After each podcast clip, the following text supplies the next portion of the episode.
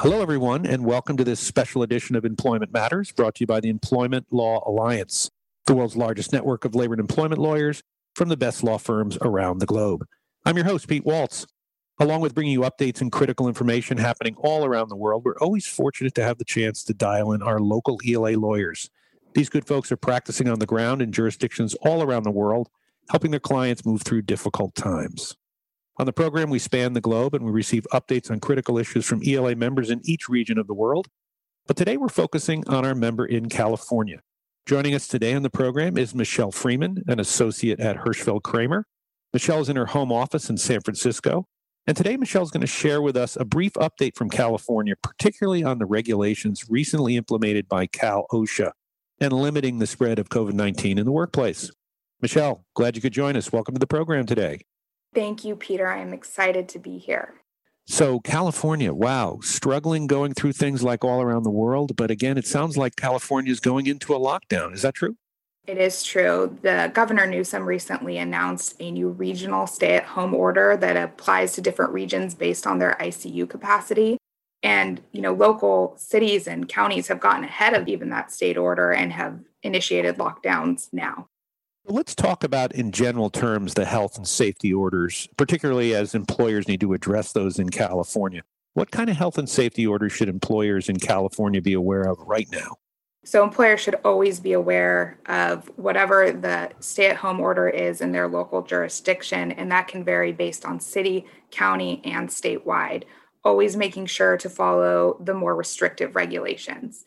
But recently, Cal OSHA put out some COVID 19 emergency temporary standards that all employers throughout the state really need to review and be very knowledgeable about.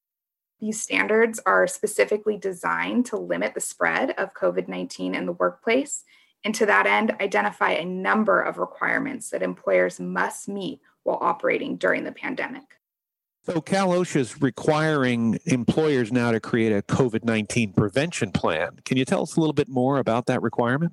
Certainly. So the regulations are very detailed about what needs to be included within the plan. So, again, I'm going to recommend that all employers go and look at these regulations very closely. But on a high level, a COVID 19 prevention plan should address general policies and procedures for responding to COVID 19 risks, social distancing and face mask requirements, employee training, employee testing, and how to respond in the event of a COVID 19 case. Cal OSHA has actually put out a template COVID 19 prevention plan that is very well done, and it's a great starting place for employers. But the employers do need to customize it to fit their specific business. So, just so everyone that's listening is on the same page, when you refer to a COVID 19 case, what does that mean? So, under the regulations, a COVID 19 case is anybody who tested positive, is subject to an order to isolate by a local or state health official, or has died due to COVID 19. So, based on this COVID 19 prevention plan, what else do employers need to know about when creating one of these plans? So, there's a lot of important parts that go into the COVID 19 prevention plan. So, take a look at the template that Cal OSHA has put out. But for me, I think communication is really key.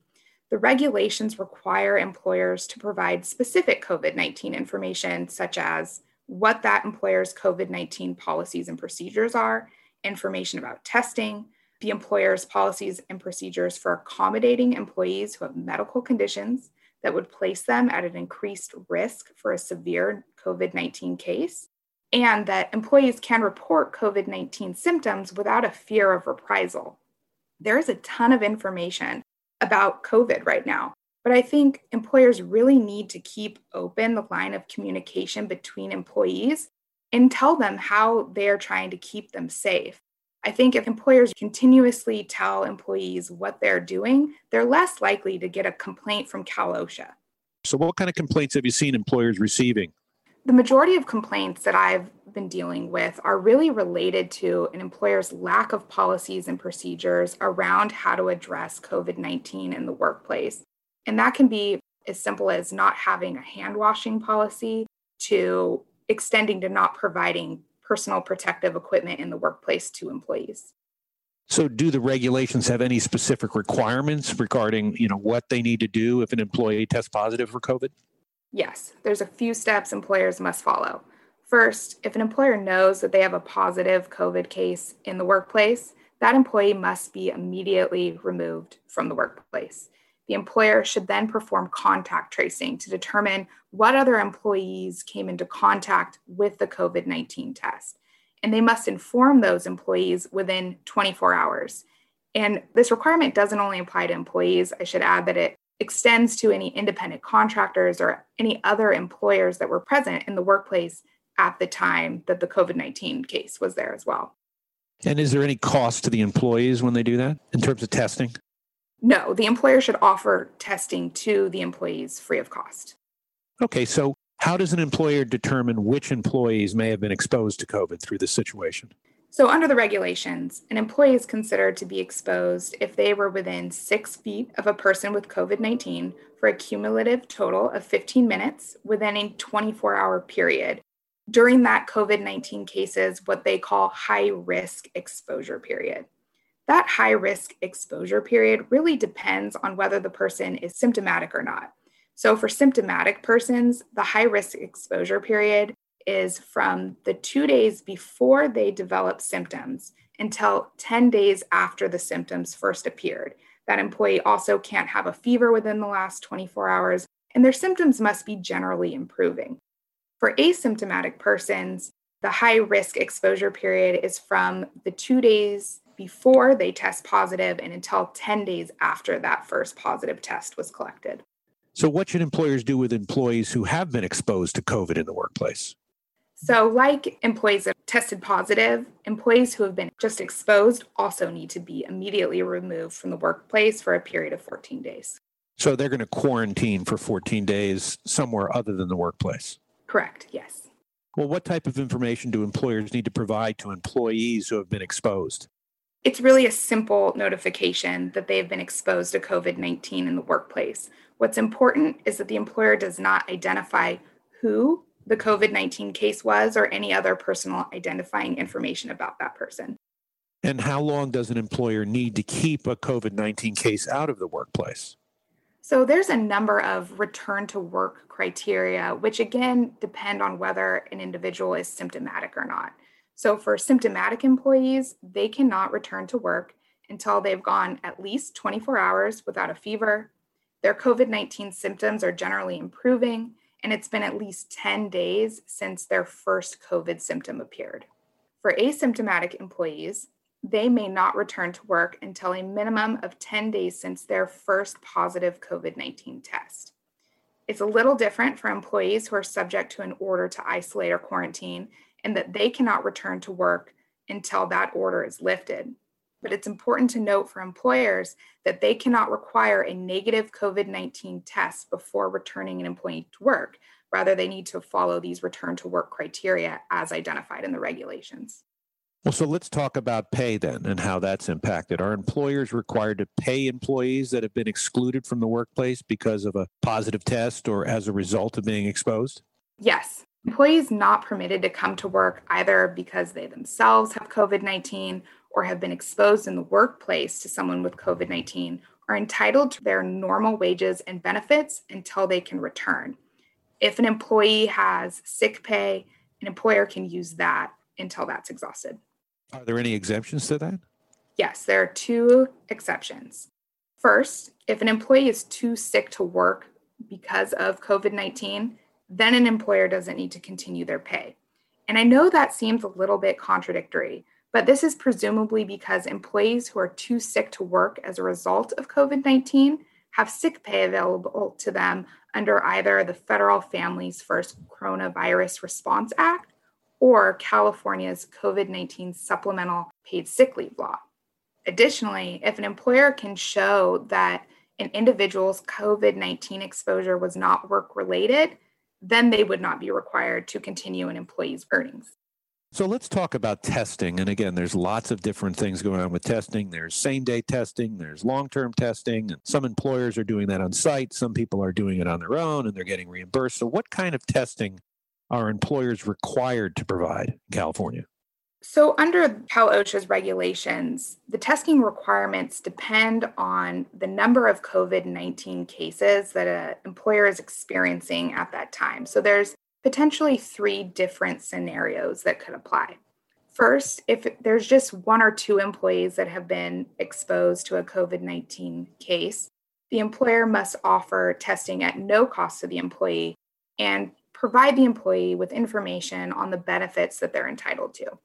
If an employer is experiencing what the regulations refer to as, as a COVID 19 outbreak, which essentially means three or more COVID 19 cases, or if a local health department has identified the location as a COVID 19 outbreak spot. Then the employer must provide COVID 19 testing to all employees at the exposed workplace. The employees have to be tested immediately and then again one week later. Following those first two tests, employers must continue to test employees every week until the employer has gone 14 days without a COVID 19 case. And finally, if an employer is experiencing what is called a major COVID 19 outbreak, which means 20 or more COVID 19 cases within a 30 day period, then the employer is required to provide testing twice a week to all employees for that relevant 30 day period. So, are there any reporting obligations for employers who experience a COVID 19 case? What are the absolute reporting obligations that they have? Yes definitely some reporting obligations for employers, and there's a few different relevant laws that come into play here. So, as we discussed, you have to advise employees who have been exposed in the workplace within 24 hours. Under SB 1159, employers also have to report all COVID 19 cases to their workers' compensation administrator within three days. Cal OSHA and OSHA require that any COVID 19 related serious illnesses or deaths be reported pursuant to OSHA regulations. And finally, the Cal OSHA regulations, which we've been discussing here today, require the report to a local health department whenever required by law. And whenever required by law is a little vague, but we know that under both Cal OSHA's regulations and SB 1159, an employer who is experiencing a COVID 19 outbreak, so three or more COVID cases or major COVID 19 outbreak, would be required to report that outbreak to a local health department. Well, sounds like a lot going on, but let's let's focus on record keeping. So, are employers required to keep a record of all the COVID nineteen cases? Yes, they are. Basically, just a list that identifies who in the workplace has experienced a COVID case that information should be provided to employees if they request it, but all personal identifying information should be removed if that's the case. Understood. Next step, of course, is training. And again, we've all learned a lot of lessons from washing your hands to you know wearing a mask and staying six feet apart. But training, especially at the employer level, must be more detailed than that. Can you provide us some insight into what the specific training requirements are in California for COVID 19? Absolutely. And Cal OSHA has put out some pretty extensive training requirements that have to be included within an employer's COVID 19 prevention plan. And again, if you go look at that template that Cal OSHA has put out, it really identifies all of these. But for the sake of discussion here, you know, employers have to provide training on their policies and procedures for handling COVID. They have to explain to employees about COVID 19 symptoms, provide transmission education, identify different ways to socially distance, practice safe hand hygiene, how important it is for face masks and how to properly wear face masks, the importance of not coming into work if an employee is experiencing symptoms, and also, really importantly, that employers must be open about the kind of COVID 19 related benefits that an employee could qualify for, such as under the Families First Coronavirus Response Act, California's COVID 19 supplemental paid sick leave law, and even workers' compensation.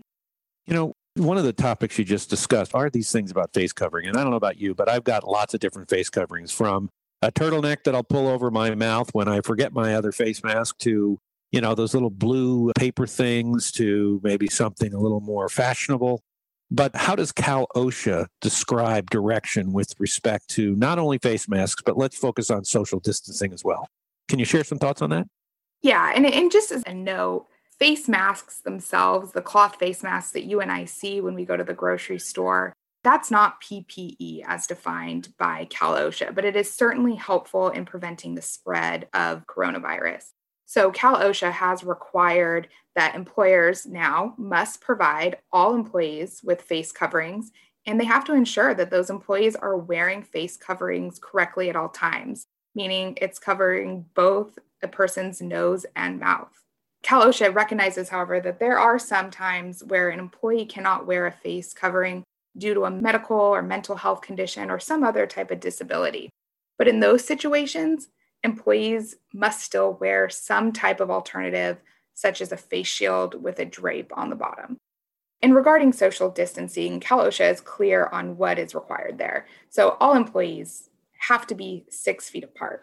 If that's impossible, employees cannot work six feet apart, then employees must be as far apart as is feasible. At fixed workstations where social distancing isn't possible, then employers must install cleanable, solid partitions to try to limit the spread of COVID. Well, Michelle, this has been very, very helpful. And for more information, go to the Cal OSHA site. I'm sure you can download and get access to a lot of that material. Of course, you can reach Michelle at Hirschfeld Kraemer. Michelle, I hope you stay safe and well during this difficult time. And thanks for joining us today. Thank you, Peter. It's been great. If you'd like to connect with Michelle Freeman or any of our lawyers from around the world, please search for them on the ELA website at ela.law just go to the big Find a Lawyer widget the center of the page. There you can click to receive invitations to our upcoming webinars, download white papers, get access to on demand content from our library, or access the ELA's exclusive Global Employer Handbook. You've been listening to Employment Matters, a podcast brought to you by the Employment Law Alliance, the world's largest network of labor and employment lawyers from the best law firms around the globe. I'm Pete Waltz. Thanks for listening.